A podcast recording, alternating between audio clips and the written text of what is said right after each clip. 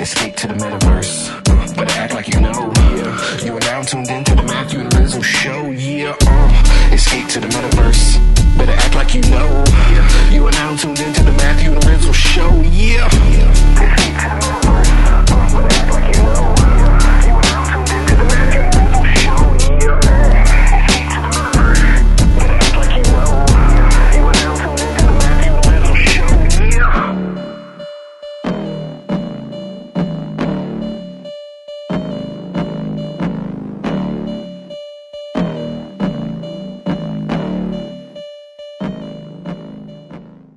Hey everyone, before we begin this week's episode of the Matthew and Rizzle Show, just want to give a quick shout out to our sponsor, Proof of Beauty.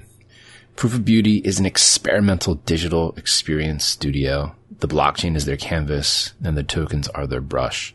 You can learn more about Proof of Beauty by checking out pob.studio.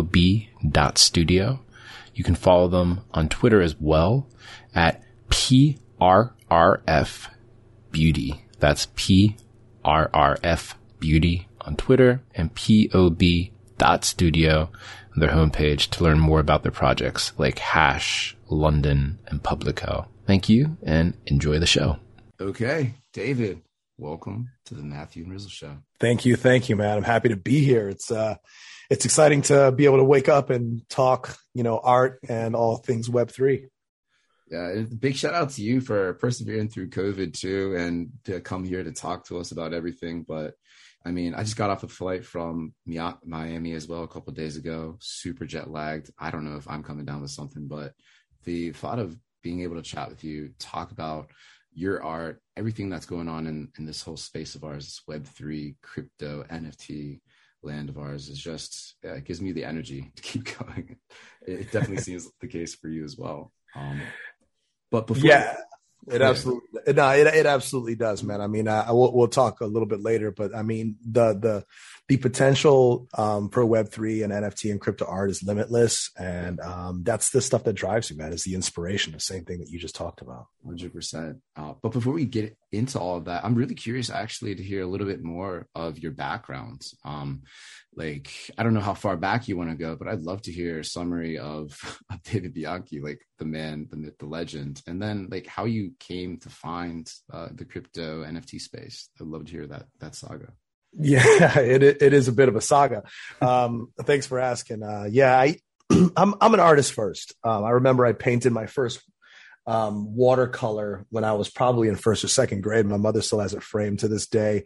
I always love the way that words sound when they rhyme. This, that, baseball bat, and uh, you know, just sort of the percussion of poetic words. I remember I would like, you know, like recite rap tracks, you know, back in the early 80s, even though I didn't really understand the meaning, I would be able to memorize them verbatim and I would like do little performances in the living room and stuff, you know. And um, my first time on stage in a big way was in the third grade.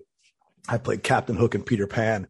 And, uh, you know, shout out to whoever that teacher was to cast a little skinny brown kid um, as a notoriously Caucasian character and do some colorblind casting because I think that, you know, that had some early bug um, attachment to me actually becoming an actor today. Um, you know, I was always involved in theater through high school, but I went through a lot of a lot of turbulences through high school. Man, I was expelled from six high schools. I never graduated from high school. Um, and we're talking about expulsion. We're talking about no, you can't come back. If you come back on this campus, you'll be arrested for trespassing. You know, what I mean, it was it was heavy. What Um, did you do? it's funny, man. Like, it's, Thank you, Matt.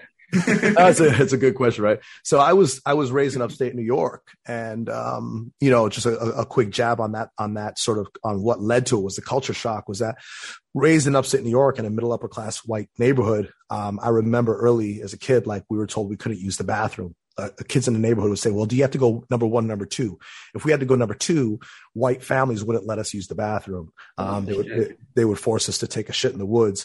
Um, you know, I remember uh, vividly. I was I was kicked out of class because I was cutting out pictures, collages of pretty girls in the in the magazines, and you know that that was I was sent to the principal's office, and the principal took out a the carbon copy of my referral and he wafted it at me, and he pulled out this black uh, matte metal like tackle box with a silver latch on it.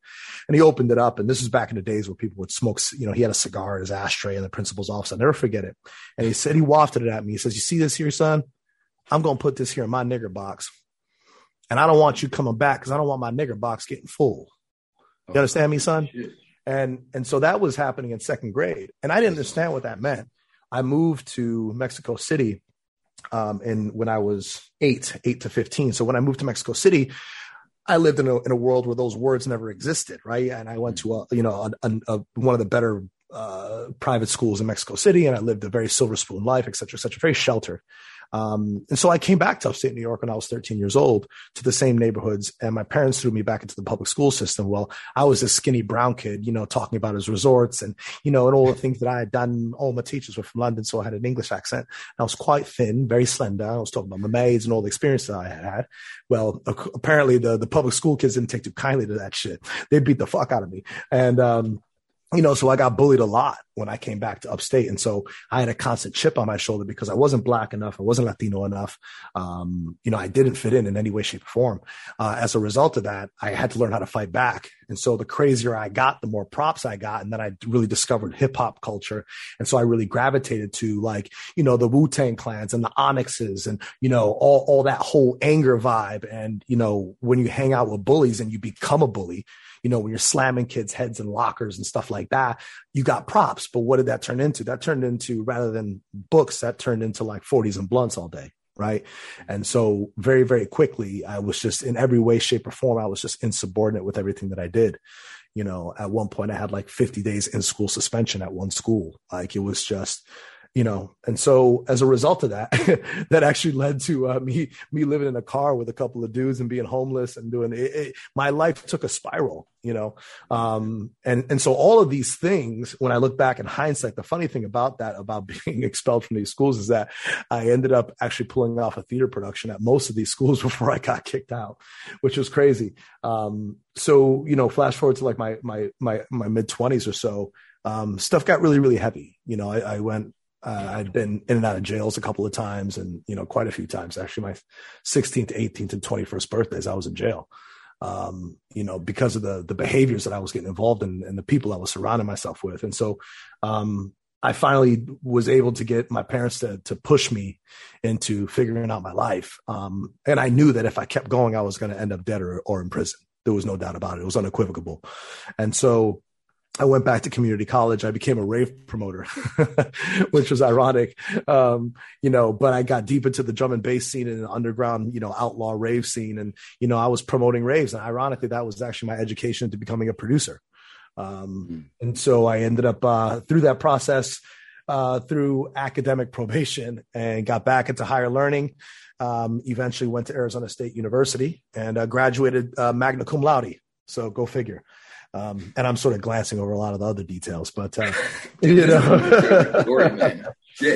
you know, um, you know, there's there's something there's something very educating about you know a DEA agent putting a shotgun to your face and telling you to not fucking move, you know. Um, so that and, and and for whatever it's worth, um, I gotta honestly say, I don't think that I would change it for for the life of me because these are the street educations that have really, really informed my life today. Um, and I really believe that I've had the opportunity to rise from the ashes um, and and really create a career for myself. You know, I came to to Hollywood in 2004, you know, with a theater degree, believing that Hollywood was waiting for me, and oh boy, was I mistaken. you know, I lived. I, I remember my first job in, in, in LA was I was a waiter in in uh, in in, um, in Universal City and I was getting stiffed for hot dogs and hamburgers. And my first apartment, I had an air mattress in Silver Lake in February, and there were cockroaches in the kitchen. I was renting a room from a hippie chick with hairy armpits, and I remember her, her short and curlies would be all over the toilet. I mean, it was a mess. And uh, and and and this was my life. And I wore, I used to put on two pairs of pants and three shirts, and I bunch up my clothes in a ball, and I slept on an air mattress because I couldn't afford a blanket. You know, armed with you know a Division One theater degree. You know, convinced that being a thespian was what I needed to do, and and, uh, you know, I fell into a deep tunnel of drugs and alcohol and after hours parties and, you know, chomping ecstasy every single weekend and really had to discover myself. And, uh, you know, and so here we are now, um, you know, in 2021, hundred professional film and television credits later, I started producing independent film in 2017. And, and I started, um, producing spoken word films around that time. So for, for better of almost two decades, I've been producing spoken word films out of my own pocket you know, just because that's what my heart told me to do. I've spent hundreds of thousands of dollars of my own money working as a waiter, as a bartender, doing whatever I had to do, taking a little bit of that money to produce these little short films that are socially conscious. Um, and they ended up playing some pretty cool festivals. And I discovered that this is what I wanted to do with my time and my energy. That's what got me out of bed every day, you know? And the open mic was like my sanctuary. That's what gave me purpose in between getting stiffed on the tips and being a waiter and a bartender for 15 years. I got my SAG card in 2004 doing extra work. You know, I did extra work for three and a half years, you know, trudging and trudging and trudging. And the lesson here is for anybody that's listening is that like, you know, everybody wants the red carpet, but nobody wants to be a waiter. Everybody wants the red carpet, but nobody wants to be a bouncer or a bartender or a stripper or whatever it is that you got to do to get to where you want to go. Right. And I came to LA with the number one model in my hand that I'm going to attack the island and I'm going to burn the boat. That's it. I'm attacking the island and burning the boat. I'm unequivocal. There is no looking back. This is what's going to happen. This is my purpose. To anyone that says that they're going to try something, you've already failed because you've given yourself a way out before you've even begun. You have to say, I'm an artist. I am a successful artist. I'm going to become an artist. There is no way. I'm not looking back. I'm only looking forward. I'm going to do everything that I can to be able to achieve that purpose. And that's the mindset that I think it really, really requires to be a successful artist, whether you're an actor, a poet, a crypto artist, whether, you know, 4D renders, three, you know, you're doing Blender, whatever it is that you're doing. You have to have that mindset that what you have is incredible. Um, because if you don't believe it, nobody will. Um, you know, so I give you all that sort of preface to understand sort of the mechanics of David Bianchi at a, at a, at a, at a molecular level, as it were. And so we look at spoken word films, and I mentioned that because I ended up trademarking this genre called spinema, spinning cinema through spoken word, and I have the trademark to that. So that was my entry into NFTs. Um, in April 2021 was April 3rd, 2021. I remember it vividly. Was the day that I minted my first NFT, and that was a project called I Can't Breathe um, which was uh, a project that was directed uh, by Ryan Lemasters that I wrote. That was my soliloquy of pain uh, and emotional suffering uh, post the murder of Mr. George Floyd in the shadow of the largest civil rights movement in U.S. history, um, in global history, I should say. And that project uh, ended up uh, minting on a on a small platform called Ephimera, and um, caught the attention of Metapurse. Um, it blew up through uh, some help um, and some velocity from the clubhouse influencers at the time. And uh, Forbes ended up covering that work. And um, since then, I've continued to trudge forward. I don't remember a time where social consciousness didn't matter to me. Uh, I've been an activist most of my mature life. I've been sort of fuck the system most of my mature life. Um, and I do believe that everything that is good in this world, in the first world and in the third world, is a direct result of revolution. If we look at America, goes back to the Tea Party and the Revolutionary War. Um, if we look at the women's right to vote, if we look at the civil rights movement, if we look at anything, even right now, like one of the biggest uh, magnifying glasses is the LGBTQ community. They are in a perpetual revolution in order to evoke and create change for a better future for generations to come. So um, it's a big part of my modus operandi. And I'm proud that the the NFT and crypto art community has embraced uh, my voice and has given me uh, such a massive platform to to discuss these things and and proliferate them, um, not just into crypto art but also into the wider world, as it were. Well, shit, dude. this is you talk about what you get getting up for in the morning, man. This is honestly the type of stuff that I get up for in the morning, and you know, feel very uh, privileged to be able to share your story with people.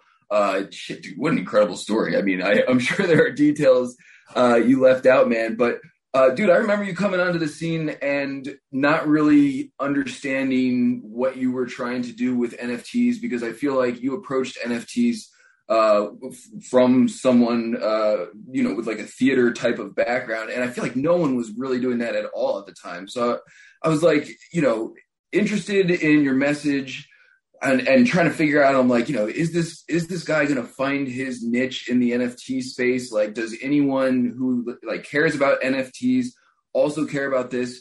Uh, clearly what you're doing, man, is like very, very important. And one of the things I've always respected about you is like, you're out there saying the things that a lot of people are afraid to say and, you know, doubling down on it with your, with your artwork, with your performance uh, with your performances and everything. So, uh, you know, really appreciate that uh, aspect of what you're delivering, man. Uh, as far as the NFT side goes, man, like how did you sort of like stumble upon it in the first place? Like, what was your creative process like in terms of uh, you know how you approach them and uh, you know I, I guess i'm just like really interested in like you know your perspective as an artist uh, performer coming in uh, to the nft scene and like you know how you sort of find your way and and utilize them Sure. It's um yeah, it's a great question and and um and and thanks for saying that, man. And I and I will obviously say this that like when I first came into the space,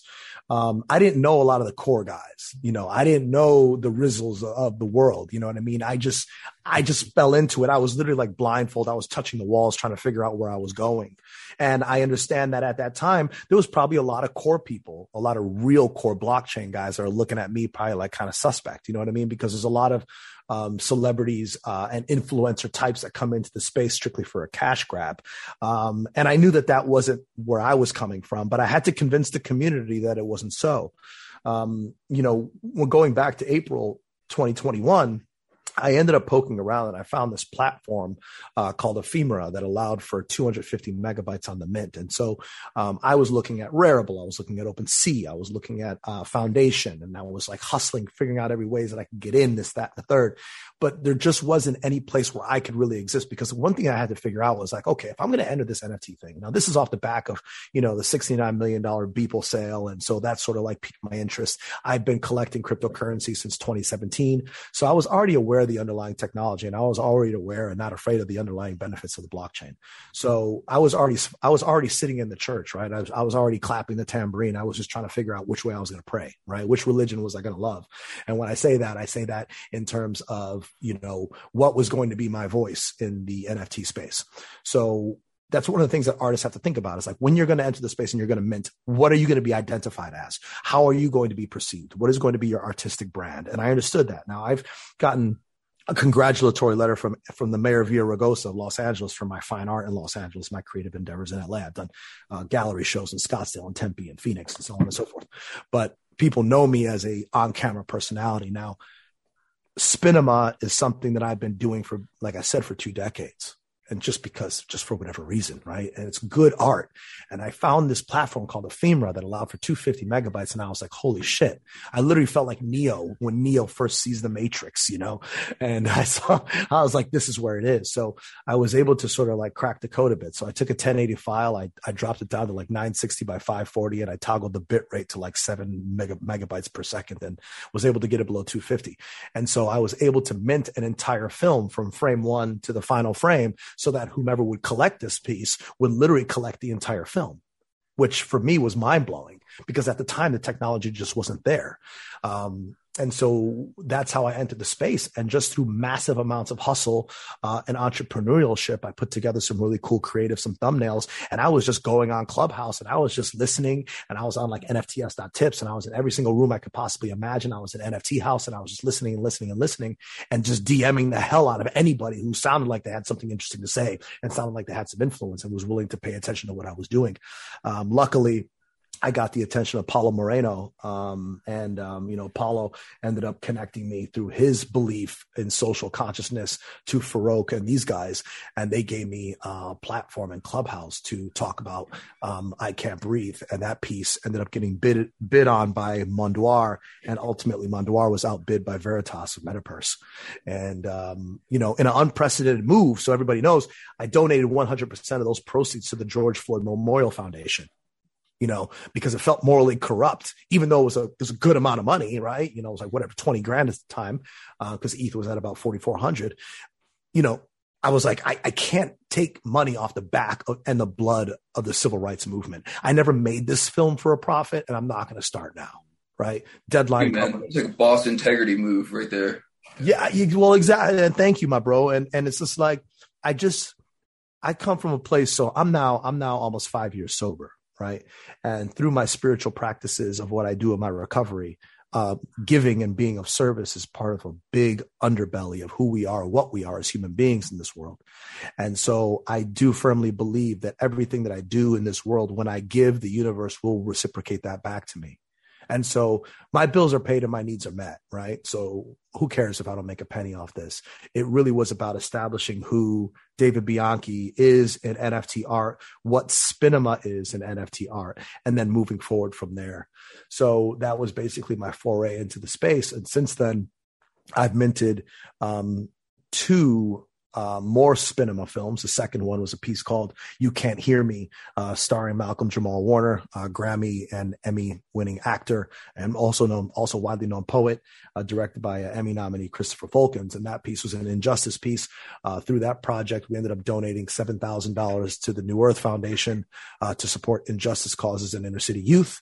And the most recent film that I minted was a piece called Break the Bars uh, that I directed. It was the first piece that I directed and um, was a drop on Maker's Place and was the first film to ever have a red carpet premiere in the metaverse. And we completely changed the architecture of the Maker's Place Gallery in Decentraland, turned it into a red carpet experience with a step and repeat. We have paparazzis with cameras for heads. And uh, the film is now a solo exhibit at the Maker's Place Gallery in DCL. You could still go there now and, and watch it there. Um, and that ended up you know selling out and it was a successful drop. And um, also through that process we're going to be donating $3000 to the new earth foundation for inner city youth work as well. So social consciousness is a big part of what i do and pushing long form in nfts is a big part of what i do. You know and makers place for example that last project was 520 megabytes on chain which is mind-blowing that i was able to mint that heavy of a file um, so I definitely think that uh, long form is the future of all this. And uh, I did take a pivot in between to go to, as you mentioned earlier, to Super Rare yeah. um, to work on the modern day minstrel series. And that was also strategic as well, um, because I quickly learned that the majority of collectors aren't on fucking Clubhouse, and uh, you know, and the majority of of people that are real purists, real Web three purists, um, are not on Clubhouse uh, and are in Discord and are mostly on Twitter, and um, and so I wanted to tap into a community of collectors um, that otherwise had not heard of me, and so I did a departure and went to Super Rare and uh, minted the, the modern day minstrel series. Yeah, and, that's where I first saw your work. We had chatted and was on NFT radio with again, like shout out to Veritas, Metapurse, the whole Metapurse crew, Metakovan and Twobadour, Brooke, everyone there's amazing, amazing people. Um, but it's that modern day minstrel series. Each of those pieces is like each one is just like another punch in the face. It, it's so powerful visually, and it's just like this this motherfucker wants to say a lot. It's just like the first impression that I had of have of you. And it was really special because up until that point, there's a lot of like 3D work. There's a lot of, you know, like beautiful work. And this one, it's really starting to take people and push them into territory that they're probably not comfortable in. And I love those, I love experiences like that. I love art like that. I just have to say. But all of that kind of zooming back out because your body of work is so diverse and you, you are that multi hyphenate artist and doing so many different things. I'm really curious your process of actually deciding what to do next, like going from Spinema, doing very long form, to doing uh, like a photography based series like Modern Day Minstrel, um, doing what you're doing now uh, with the Revolutions being televised series, also on Super Rare. How do you decide? How do you settle settle upon like the next project? What's your process, man? I mean, it's an it's a good good question, and, and thank you for saying that about the modern day minstrel series. And I hope that everybody listening gets a chance to check it out. Um, you know, to give people a sense of what that is, it's it's it's a series that I I produced and conceptualized where I painted myself in blackface to uncover and discuss the the racist, vicious nature of the minstrel show in America, which was the largest theater movement in U.S. history, where for 140 years, white actors painted themselves in blackface and created um, basically musical racist skits that cut down the Afro diaspora. Uh, and to this day, blackface is widely used in Western Europe with the Zwarte Piet celebrations. In fact, this month they're starting again um, around Christmas. And so, if we look at the minstrel show that ultimately overtook opera became the national art form, became vaudeville and eventually Broadway, and then silent films and then talking films. Um, that was what I was facing with the minstrel show. Now, what made the minstrel show challenging for me is that as a poet, I oftentimes have two to three minutes to get my ideas across. But with Super Rare, I have 50 megabytes. So how do I tell a story in 40 seconds poetically and tell the story of where the minstrel actually is in his space? So that was really, really challenging for me. Um, you know, a side note about that is that any, all the collectors that own a minstrel, uh, I transferred the intellectual property of my written poetry to the owner of that NFT for resale, for republish, and repurpose as they wish you, uh, across the world without having to ask for my permission. Um, it was one of the, the sort of cracking the code on NFTs as I'm trying to do to make them a little bit more sophisticated, as it were. Um, so it's really an important series. Um, and yeah, definitely trying to say a lot, you know, and making people very uncomfortable. You know, uh, I think that we don't grow unless we're uncomfortable. And um, so to get to the the context of your question is that, you know, brother, I'm I am a multidisciplinary, I am a multi hyphenate artist. I've got I've got an arsenal of black and white 35 millimeter stills that I shot my college days. I've got an arsenal of fine art that I've done that I eventually want to service into the ecosystem. Um, but I'm always trying to do things that are different, that are sort of socially conscious in their tone and in their heartbeat, but doing things in the in NFT art that nobody is doing. Hence the minstrel show, hence Spinema, and even the Revolution is being televised series. Like that is a series of ones of ones that are on Super Rare um, that were literally shot in live action, high concept cinema. You know, with ARRI with ARRI with a ARRI mini anamorphic lenses. I've had 60 people, six zero people work on this series so far. Uh, my visual effects team are the same people that did the effects on Kong and Pacific Rim. Um, you know, these are pieces that I wrote, produced, directed, and edited that are focused on artistic, social, uh, and technological revolutions with the Guy Fawkes mask as our central hero. You guys know that more as the anonymous mask or the V for Vendetta mask.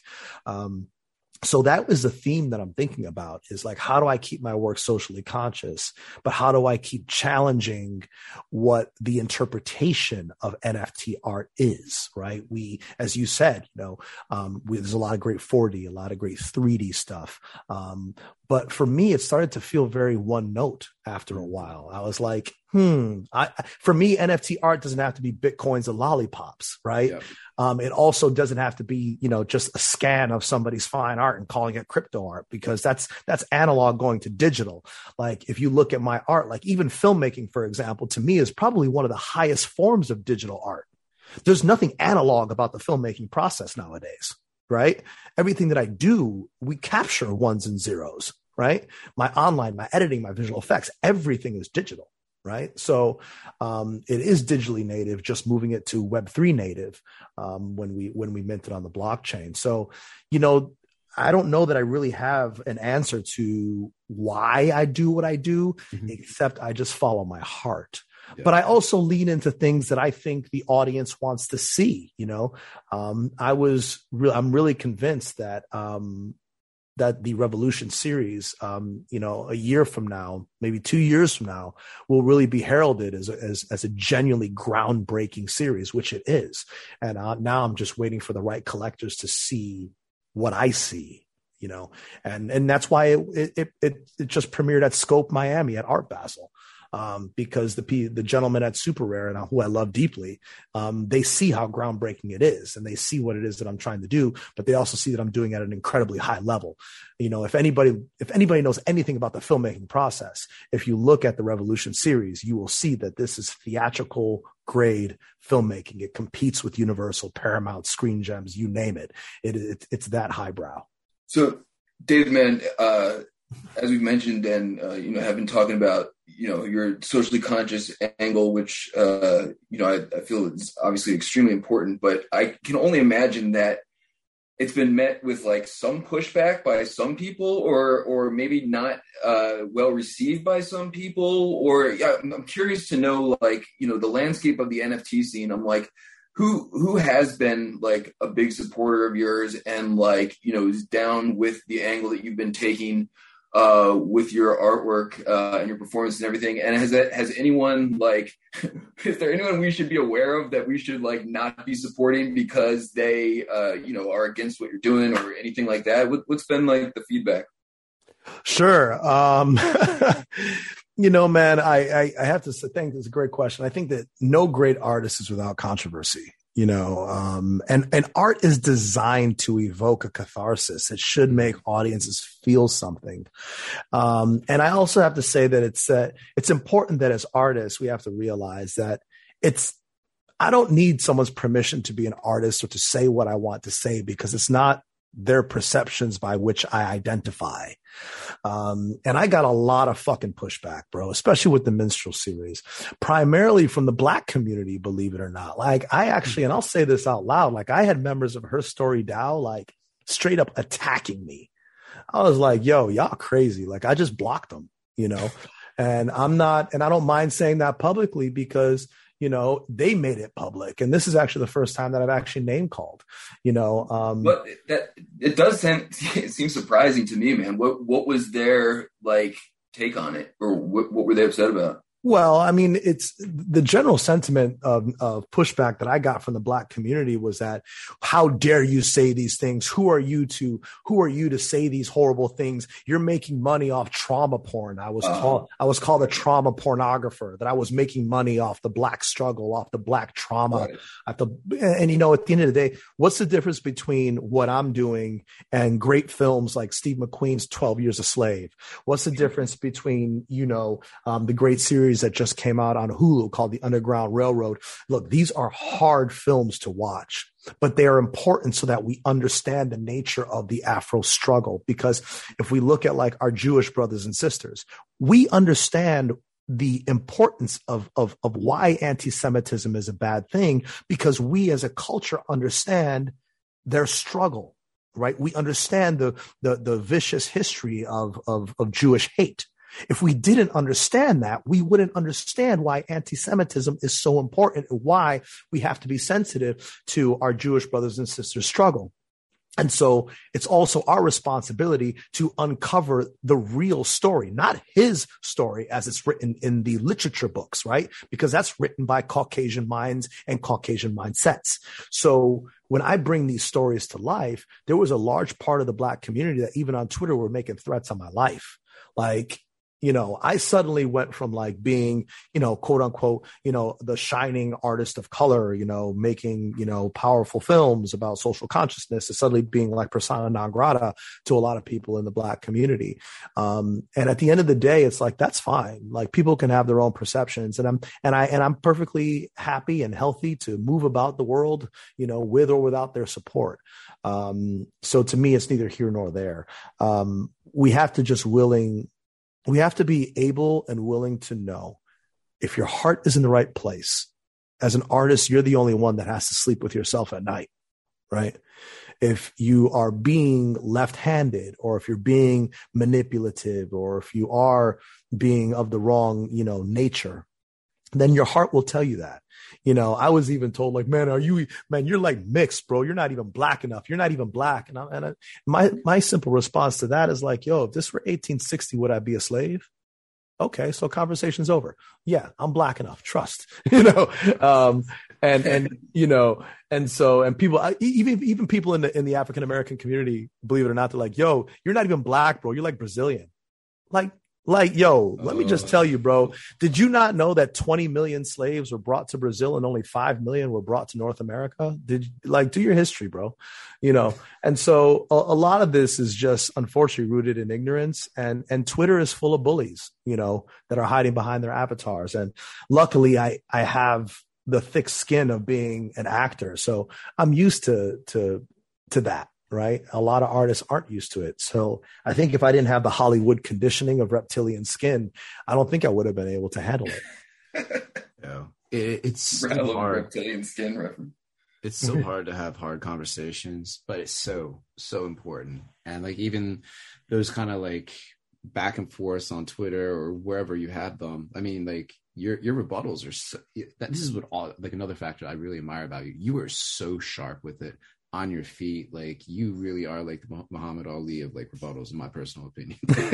and you're you're informing people too at the same time. It's not just like, hey, like you're ugly, like shut up. It's like, hey, this is history. This is why I'm doing this. Like really, really bringing yeah. it to people's attentions. And it's hard to have these hard conversations and a lot of people are scared to have them i know a little bit earlier in the conversation you mentioned that you got food in your belly your checks are paid like you're good with whatever like you just you're making your art you're you're doing you and you're happy to do that. And i feel like in our space with where we have like the power of crypto long term the power of like all this technology builds off of it is that it's it allows individuals to become a little bit more secure with their life with their selves with the the things that the basics to put the food in the belly to have their their bills and stuff paid so that they can have harder conversations that a lot of people have really shied away from because well maybe they're they still need that check to come in the mail because they're living a little bit more precariously financially right? Um so like yeah. you're at a point obviously where you can have these hard conversations. You've worked your ass off to get there obviously. Um if you have any recommendations or any kind of like words of wisdom for folks listening to this who also want to have these hard conversations, want to pursue their passion, their art to get into to do things that other people may not like and may put them into a hard position with some folks. Like, what would you tell them to to help get them to a point where they can fully like unrestrainedly like pursue their passion, their art in their way? Sure. Um, you know, I have to also give a shout out to Super Rare, um, you know, to Nathan, Casey, Zach, and Dave and John, you know, because they they didn't shy away from it either. Like they got attacked, you know, saying, "How dare you promote this black trauma. Like it was just like, so I really have to give a shout out to Super Rare for being brave enough to stand by the work and say, no, we're not going to censor artists, you know? So that's also a very important thing to talk about. And, and Munduar and, and Metakovan and, and Pranksy, um, Tony Ho, um, you know, NorCal guy, you know, uh, Keith Grossman, you know, some of these really sophisticated collectors, um, that collected, um, you know, pieces, uh, have collected pieces of my work. And that's only the the the, the short version of really smart collectors that that I really endorse. You know, um, as far as your question is concerned, any artist should be completely prepared for the potential shitstorm that will fly your way. Make sure that you are wearing squeegees on your glasses, you are wearing galoshes, because the shit will get thick if you choose to step into it. You know, um, have your rebuttals prepared, have your information on hand, and do everything that you can to maintain an even timber. Uh, because the the antagonists are looking for a reason to evoke a rise in you. They are looking for a reason to throw you off balance. Um, for myself, being an actor, I'm not, I'm doxxed, you know, and being a public figure, I think that a lot of people, when they were speaking to me, were looking for a way to get David to lose control and say something irresponsible. And so I think that you have to have everything metered um, and polished and ready to go. You know, you just don't go into any sort of public debate without your talking points ready. Um, and if you have those things ready and your heart is speaking a truth that you believe in fundamentally and you believe in your art aesthetically and creatively, and you know that what you're bringing to the space is of value, everything else will fall into place. But be prepared for the shit because it will be thrown at you, you know, especially from people that have nothing to lose vis a vis people that are hiding behind avatars because they have nothing to lose. They're not doxxed. People that are doxxed have something to lose and so I, I, I always ask artists to lean on the air on the side of caution if you are going to talk about topics and subject matters that are controversial. Well said, man. I, I think polished is like a very uh, appropriate word to use for how you come across, man. Because uh, just like sort of echoing what Matt was saying, man, you you put out these works of art, but then you're like right there, like in the dialogue with people, like engaging in conversation with them. Uh, and you know, docs or not, man, I feel like you know, even if people sometimes put out, uh, you know, socially conscious art, they're not in the weeds, like having the conversations that come along with it afterwards. Uh, and you know, that's like a whole other thing, man. That, that takes a lot of uh, a lot of guts. Uh, dude, just out of curiosity, man, like, uh, in the in the NFT space or outside of the NFT space, like who do you look to for inspiration? I, you know, I genuinely appreciate your like uh, fuck the system type of attitude. I think it, you know, takes a lot of, uh, yeah, man, a lot of guts to just be out here and like, you know, keep that mantra and keep banging that drum. Uh, who do you look to for inspiration, man? And not not necessarily in the NFT space, but if there are people uh, in there as well, uh, you know, that's cool. Sure. Um, I it's I don't even know where to start because I being that I play in in the the physical world, inspired by people like you know Morgan Freeman and Denzel Washington and um, you know Sidney Poitier, and so um, those are some you know some of my forefathers that I that I am inspired by. Uh, Muhammad Ali, for example, some conscientious objectors. So you look at Colin Kaepernick and what he's always doing and is willing to do. You look at Ava DuVernay, and these are more people that are Hollywood oriented. Um, you know, in the in the NFT space, like I really, I really look up to what Osinachi has done. Yes. Um, you know, um, I often, I really, really look up to Metakovan and everybody in the Metapurse family, um, what they do and what they stand for. Um, you know, unfortunately, I got to say that for what it is that I do in NFT art, to a certain degree, I'm singular. You know, there aren't poets there aren't a lot of sort of high revolutionaries as it were that I'm looking at and saying, oh shit, I'm really, really blown away by that. Now, there are incredible artists like Refik Anadol. Like I just was, my life is forever changed by what I experienced from, from Orbseer, um, in, in Miami. Like I love Orb and I am spiritually and emotionally and literally like metaphysically changed forever from his, his stereoscopic wall. Like, whoa. Um, and so I am inspired by you know even artists like like Pak, um, for example, who is you know obscure and under the radar. Um, Banksy is a huge inspiration. Um, absolutely anything sort of counterculture in its approach, but is also you know fresh and new.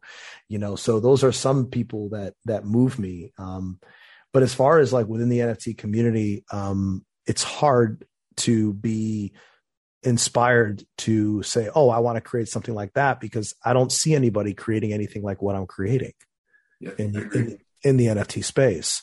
Um, and so it's tricky because, like, being a trailblazer, yeah, it's all fancy on paper, but it's not always popular right? Um, being singular isn't always popular. It isn't always comfortable. There's a lot of nights, guys, where I've sat with my head in my hands and just questioned, like, God, is, is this going to be well received? Are people going to get what I'm trying to say? Are people, are people going to pick up what the fuck I'm putting down? You know, and that's a real question I got to ask myself. And, and I just say, you know what, David? You're an artist and just go into it with an open heart because just focus on the work. God deals with the results just focus on the work. God deals with the results. Okay, focus on the work. God deals with the results. And deliver art that is smart, that is sophisticated, that is refined, refined in its approach, refined in its technical abilities, refined in its visual uh, uh, acumen, refined in every piece of its approach. Um, because I think that my work is is very white glove uh, in how I present it. Um, it's not sloppy in any way, shape, or form. And so I think that the work eventually over time will speak for itself. Like I love Coldie, for example. Uh, me and Coldie have had a lot of great conversations, and you know he always he always exercises patience. You know, mm-hmm. just be patient, dog. Just be patient. You know, my my work will always find a home, and uh, you know, so there's a. Uh, I hope that answers your question a little bit.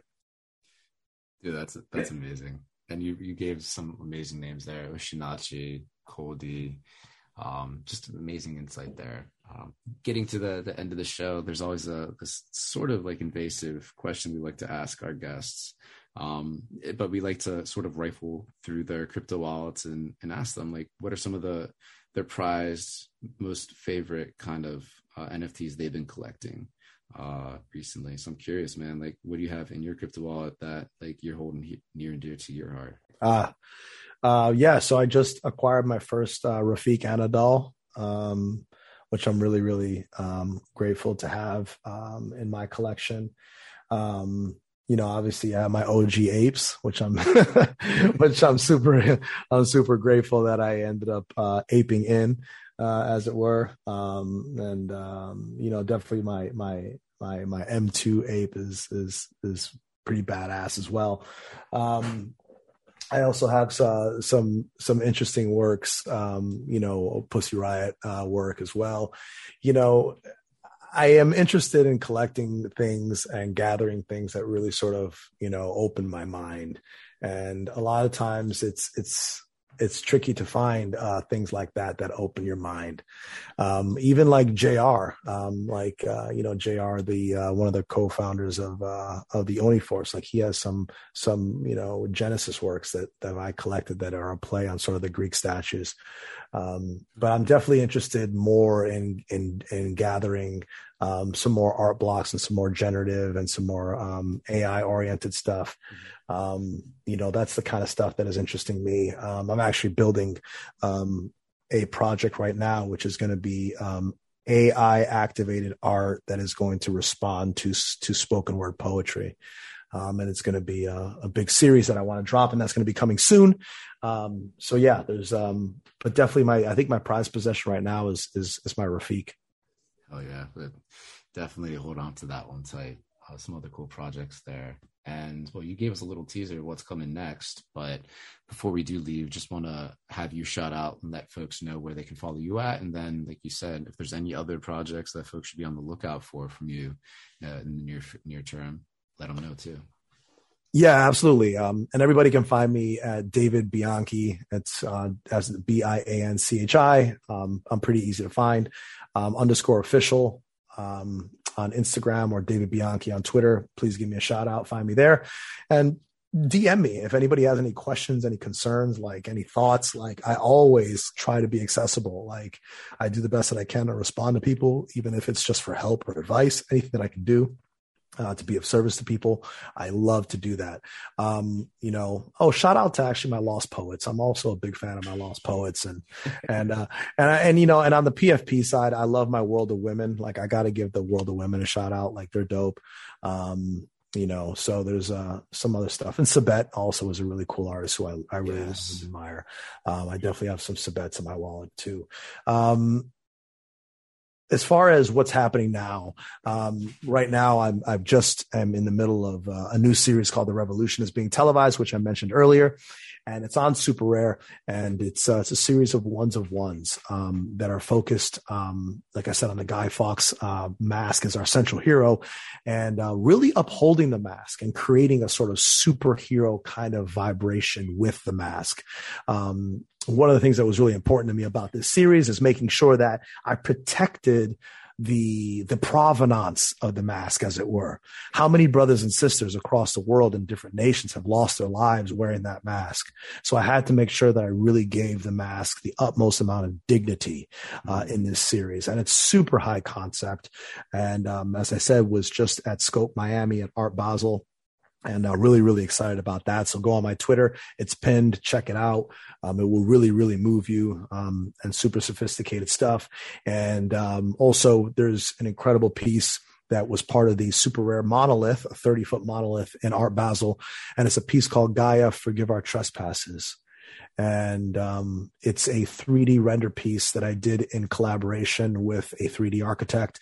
But uh, the sculpture is informed by photographs that I took of my girlfriend. I covered her in fabric and put a styrofoam ball in her hand, and the idea was to create a statue of Mother Gaia, who is Mother Earth, uh, the mother of all deities, um, as she laments over our planet. And in this piece is a beautiful, beautiful 3D render uh, s- space where I literally had my voice in the color of the soil, the texture of the rock, the camera movements, the angle of the light, the color temperature, uh, everything involved in it has my fingerprints on it. And the final frame um, actually has my spoken word poetry engraved into the rock. And whoever acquires this NFT, I will also transfer the intellectual property of that poetry to the owner. Um, now, I'll read it to you real quick so you can get a sense of this. Mother of earth, protector of life, creator of seas, mountains, and stars, we humans of hurt, scorched and the masses, please hold us close, forgive our trespasses. And that that poetry is under bed, beautiful uh, beautiful classical music and the sounds of, of water and wind and nature and birds. And that the idea is that we as human beings are simply passing through. And Mother Earth, we, we ask you to forgive our trespasses because we as humans are aware of what we're doing to the planet. And so this piece is, is a very delicate, but very sort of sophisticated call to action to do what you can, recycle where you can, pick up a piece of trash on the sidewalk, even if it isn't yours. Um, do what you can to respect Mother Earth because we are visitors here. She was here long before us and she'll be here long after we leave. Uh, so those are two pieces that are very, very powerful, two series that are very powerful that are important to me right now. So those are on super rare and um, going into production on a very big project, a Spinema project with an A-list director um, that is going that is funded by the blockchain for the blockchain. Um, this director is is widely known as one of the most sought after music video directors in the world and has directed uh, movies for the studio system. And it's it's incredible to bring Spinema uh, to that level. Um, and it is a, a project that's focused on uh, mass gun violence. So that one will be coming soon in the first quarter of 2022 so those are the things that i'm thinking about now there we go, man. And honestly, it's been such an honor and a pleasure to chat with you. You are such a wordsmith, and the visual imagery you've painted with your words as you describe everything that you're a part of, it's just, I mean, it, it brings it up in clear, clear, the clearest clarity in your mind's eye. It's been really, really humbling to chat with you, man. And I just really hope that you continue to to punch people in the face and pursue your passion and like do everything that you've been doing. Just keep on creating, man. Well, I appreciate that, guys, and um, I know I'm always a mouthful, so I so apologize if I rambled on, but I guess that's what we're doing here, anyways. But um, I I also would just want to pause and just say thank you to you guys. You know, Riz, like you know, you know, you two gentlemen are deep into the ecosystem and the fact that you know you've opened up space to have a conversation with me i don't take that lightly because uh, you know you guys are you guys are bedrock you know? Um, and i'm sure that you guys are really cautious about who you have on your show because there's a lot of people that are fly by night and a lot of people that are substitutes for substance. And so um, i don't take this lightly. And i really just want to thank you guys for the opportunity to to give me the chance to voice about my work and speak about my story. It's a pleasure, dude. Uh, and and if there's anything I can do to help, shit, let me know, bro. I, I, I if there's any uh, how, like how how how can I support you guys? Like, please let me know how can I support you guys. I'm here. Hell yeah, there you go, man. Hey everyone, thanks for listening to this week's episode. Just want to give a quick shout out to our sponsor, Proof of Beauty. Proof of Beauty is an experimental digital experience studio the blockchain is their canvas and the tokens are their brush. You can learn more about Proof of Beauty by checking out pob.studio. You can follow them on Twitter as well at PRRF Beauty. That's PRRF Beauty on Twitter and POB.studio their homepage to learn more about their projects like Hash, London, and Publico. Thank you and see you in the next episode.